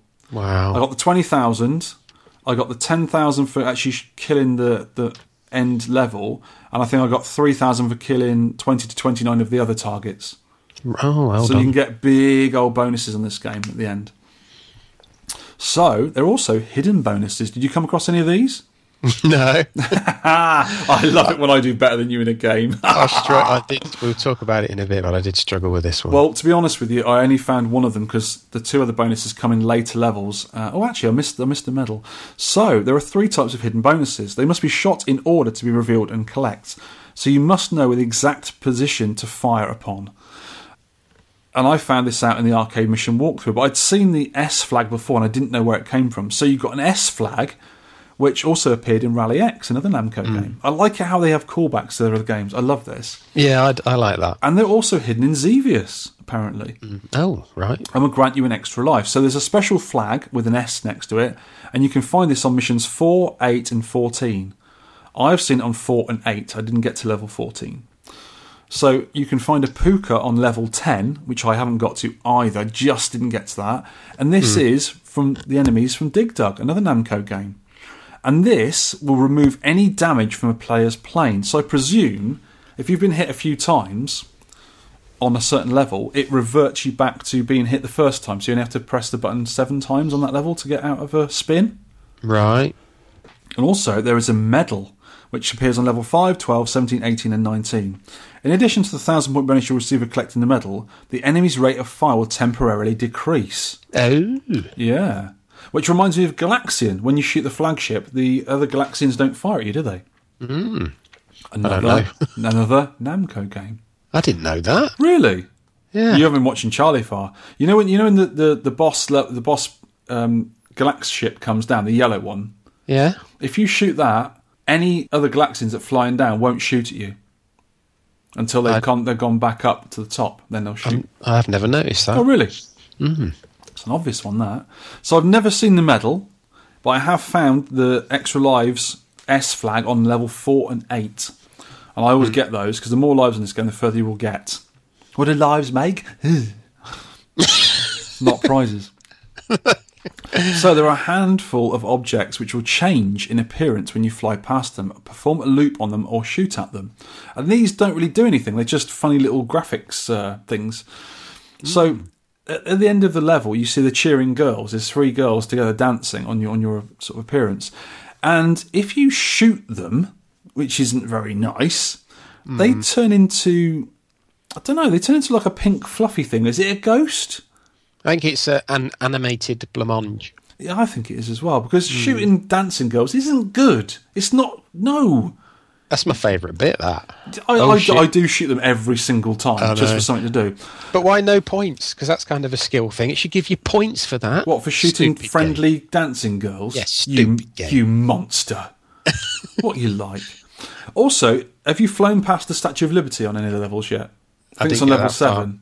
Think it's a seven. Shame on you. If you fly past the legs of the Statue of Liberty, her dress comes off, and you sort of see a Marilyn Monroe type thing, and you see some some long legs, which is quite fun. Have you been past the castle? No. No. If you fly past the top of a castle, the top fo- pops off, and a little bouncy face comes out. Can you shoot that? No. Why just, not? Just daft little graphical things they are. Namco fun. Hmm.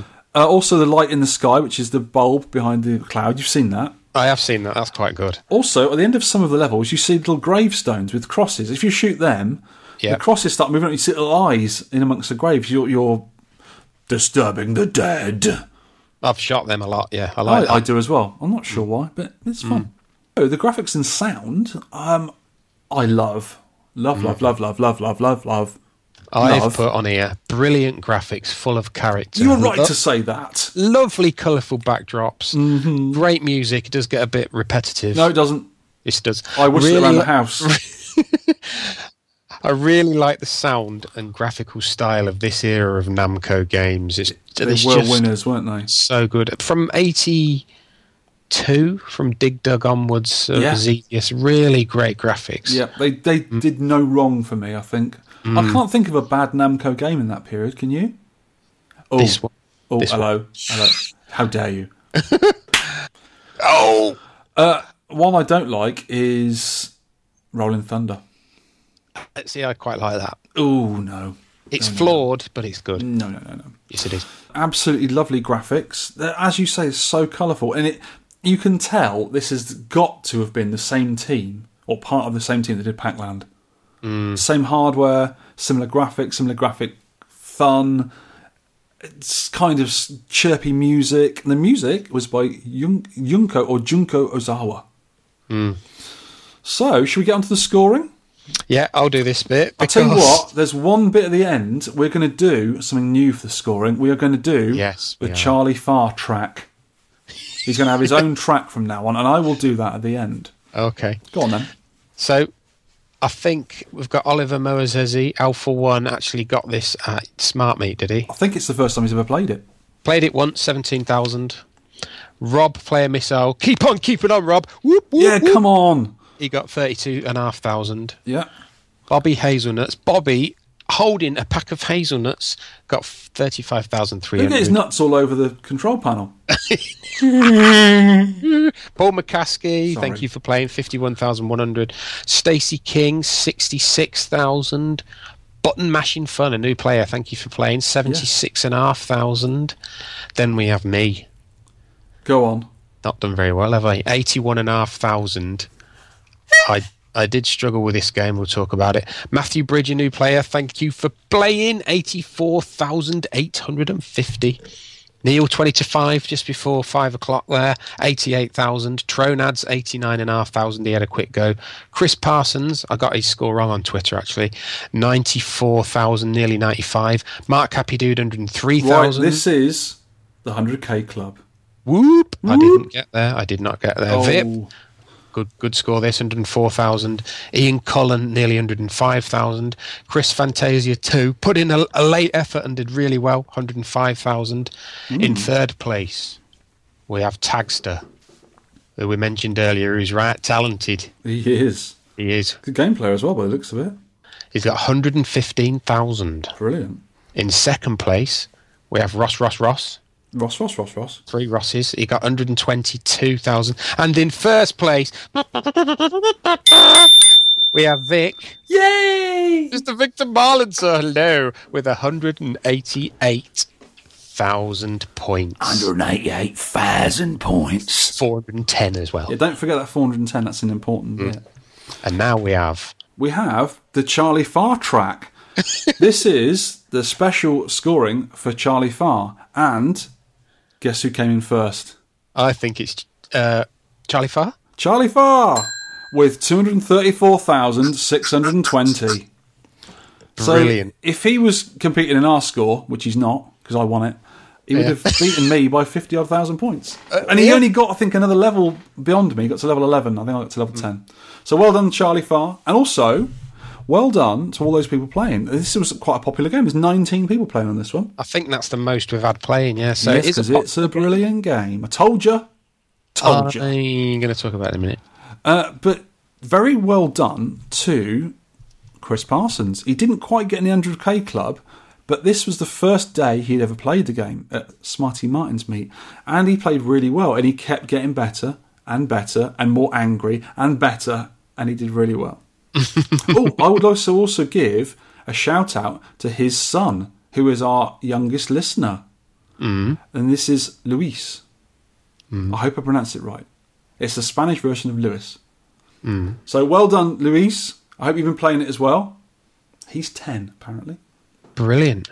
Uh, actually, no, we have. I think it's Taggsta's son on Twitter who's four and has completed the first level. Oh, is he really? Yeah. Oh, that is so good. I'm going to have to find it now. Hang on. Oh, nice one. That is brilliant. A four year old playing Sky Kid. Yay! That's excellent. So let's go on to the cabinet art of Sky Kid.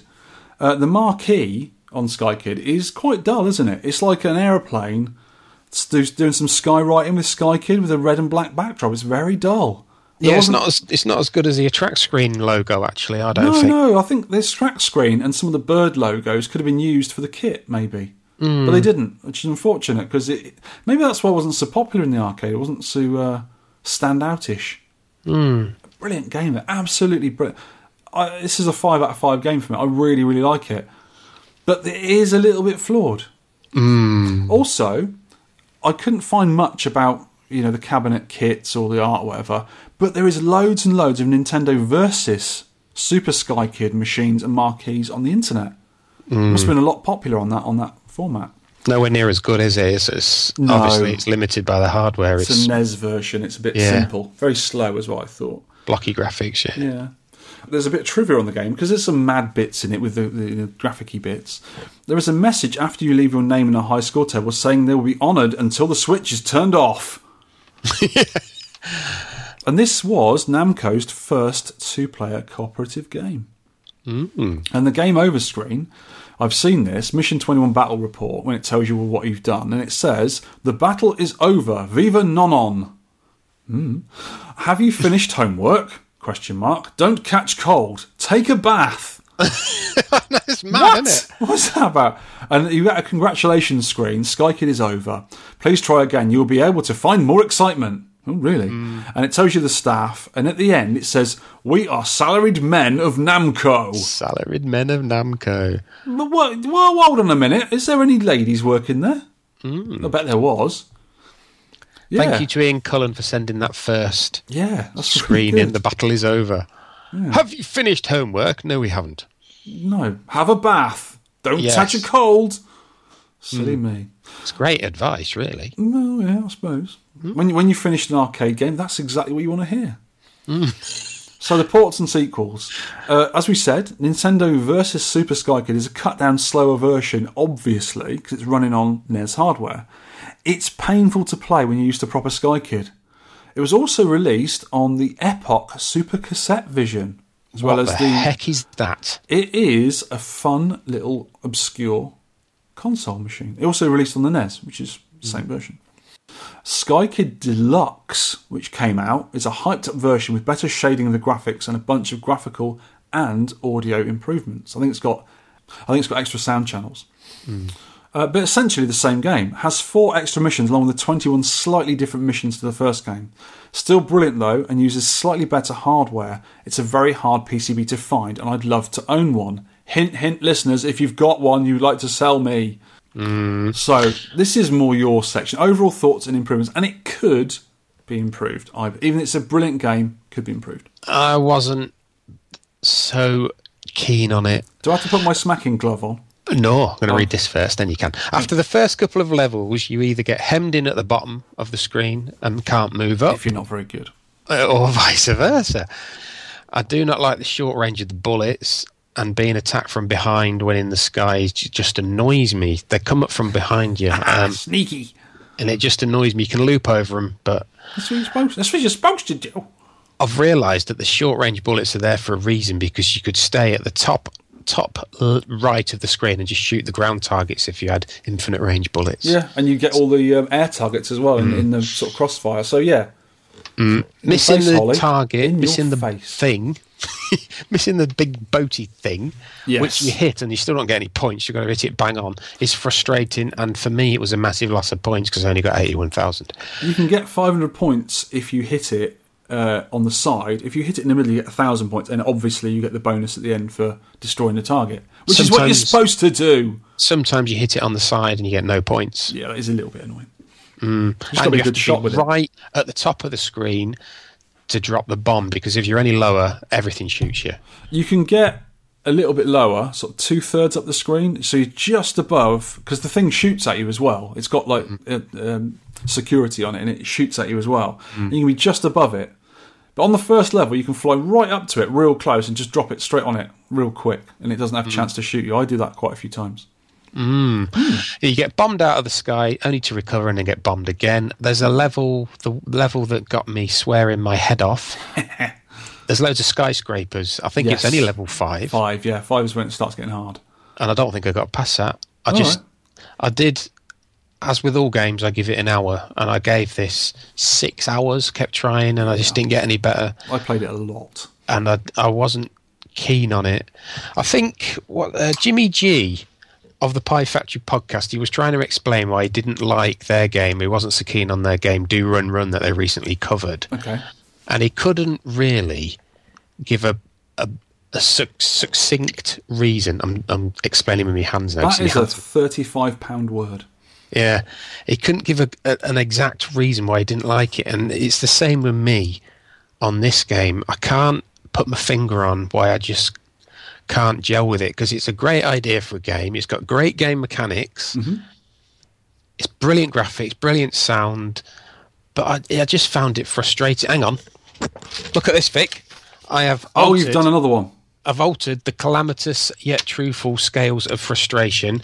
I've crossed out Peter Craprat and I've written in Sky Kid.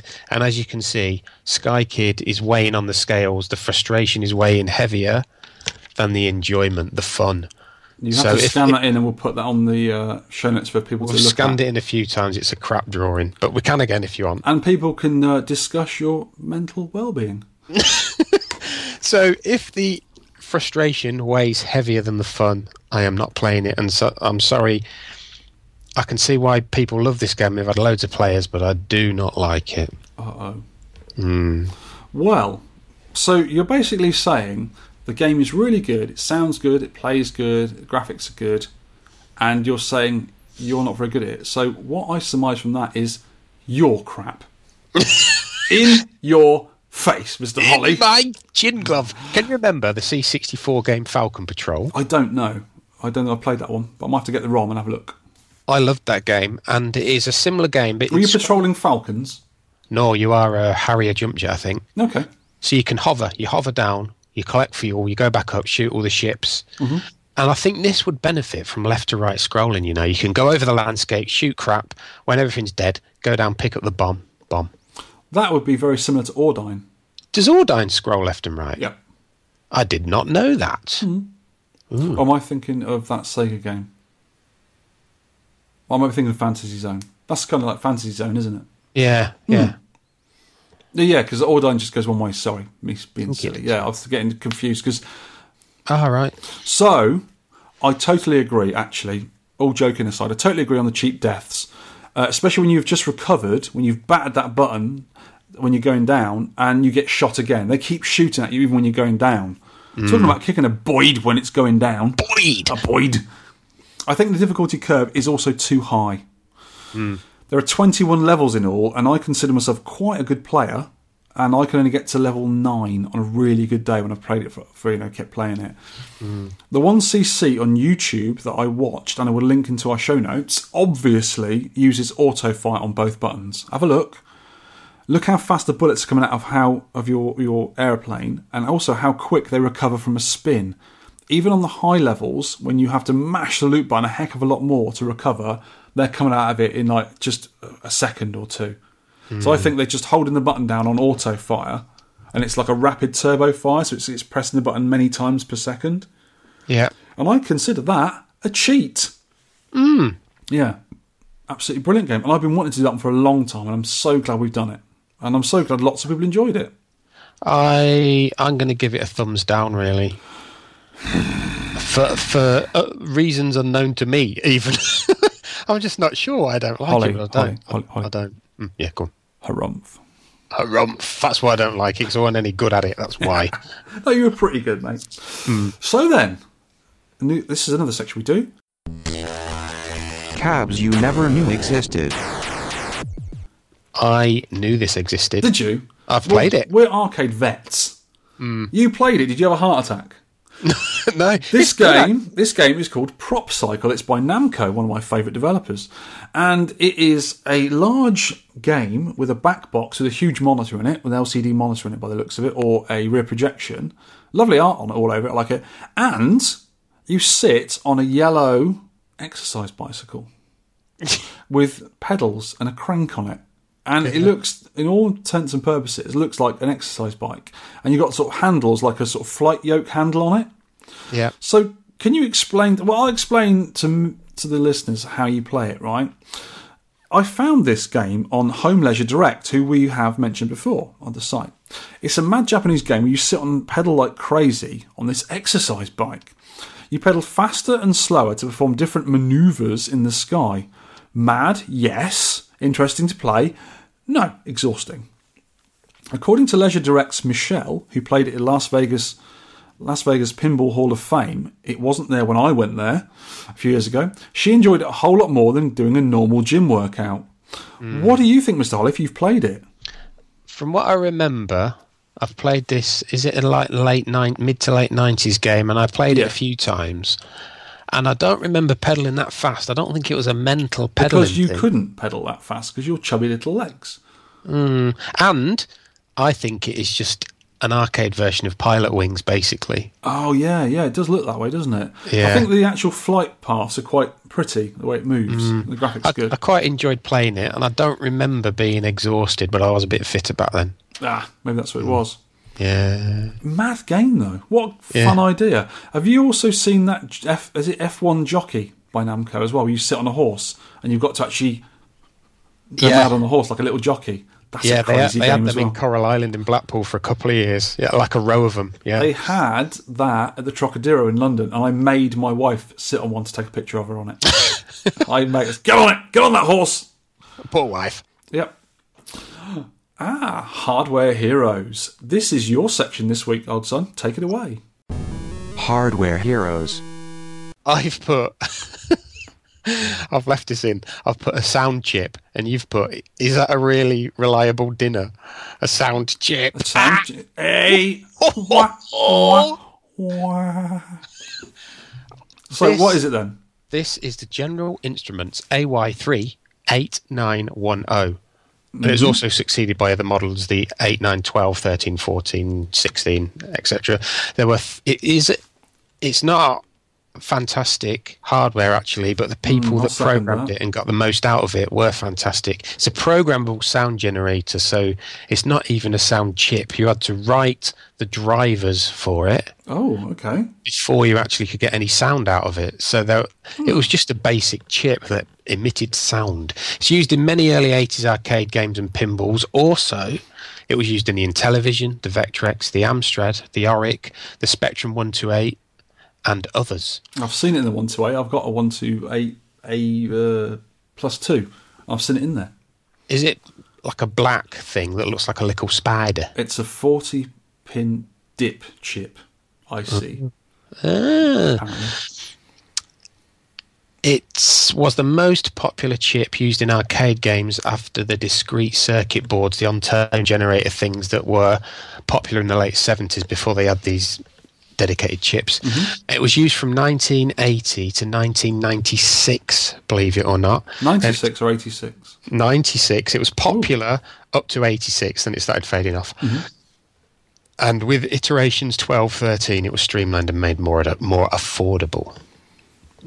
Well, I've added on to your little uh, bit of research here. They are a pain in the posterior. I've had them fail on a few boards. I installed one of my scramble PCBs in a cab on Friday night, and one of the two AYs failed on that. It's got two. I've ordered three from eBay just to have some spares. They're only about £2 each, not a lot of money, as I know they will definitely go eventually. Uh, and you've put a, a little collection of of uh, games that were used on. So it was used on Carnival, Crazy Climber in 1980, uh, Frogger, Jungler, Scramble, Turtles. They both got two of the chips on in 1981.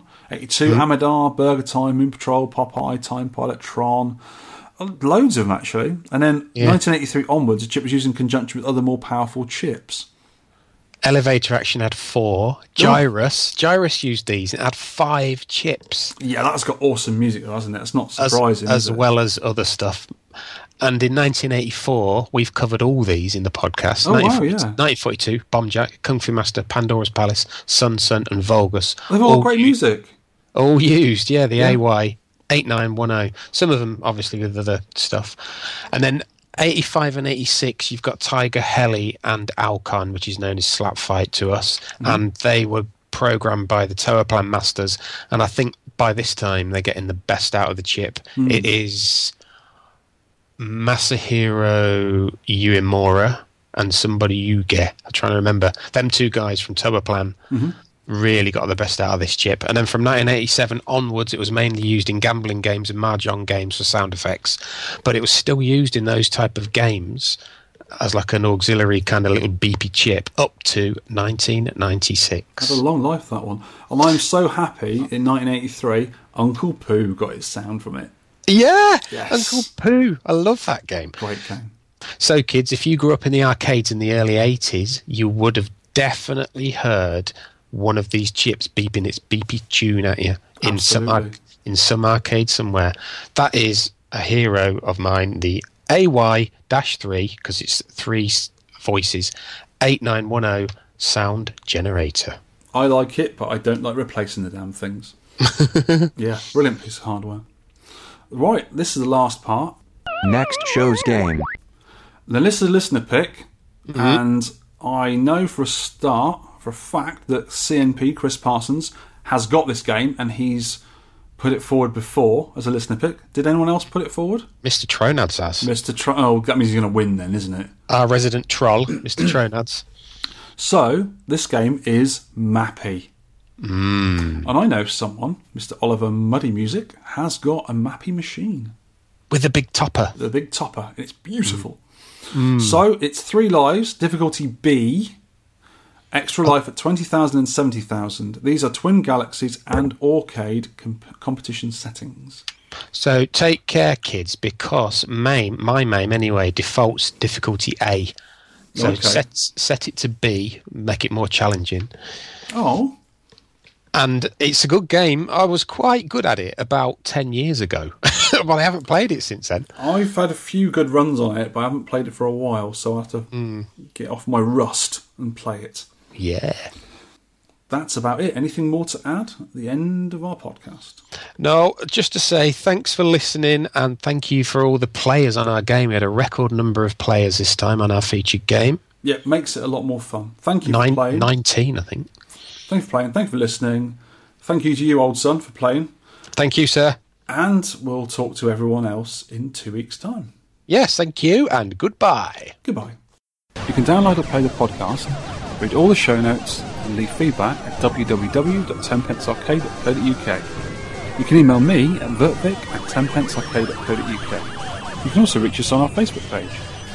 You can tweet me at tenpencearcade, and you can tweet Shaun at Sean Holly. We'd love to hear from you for game suggestions, arcade pickups and stories, or any of your personal thoughts on anything we may have covered.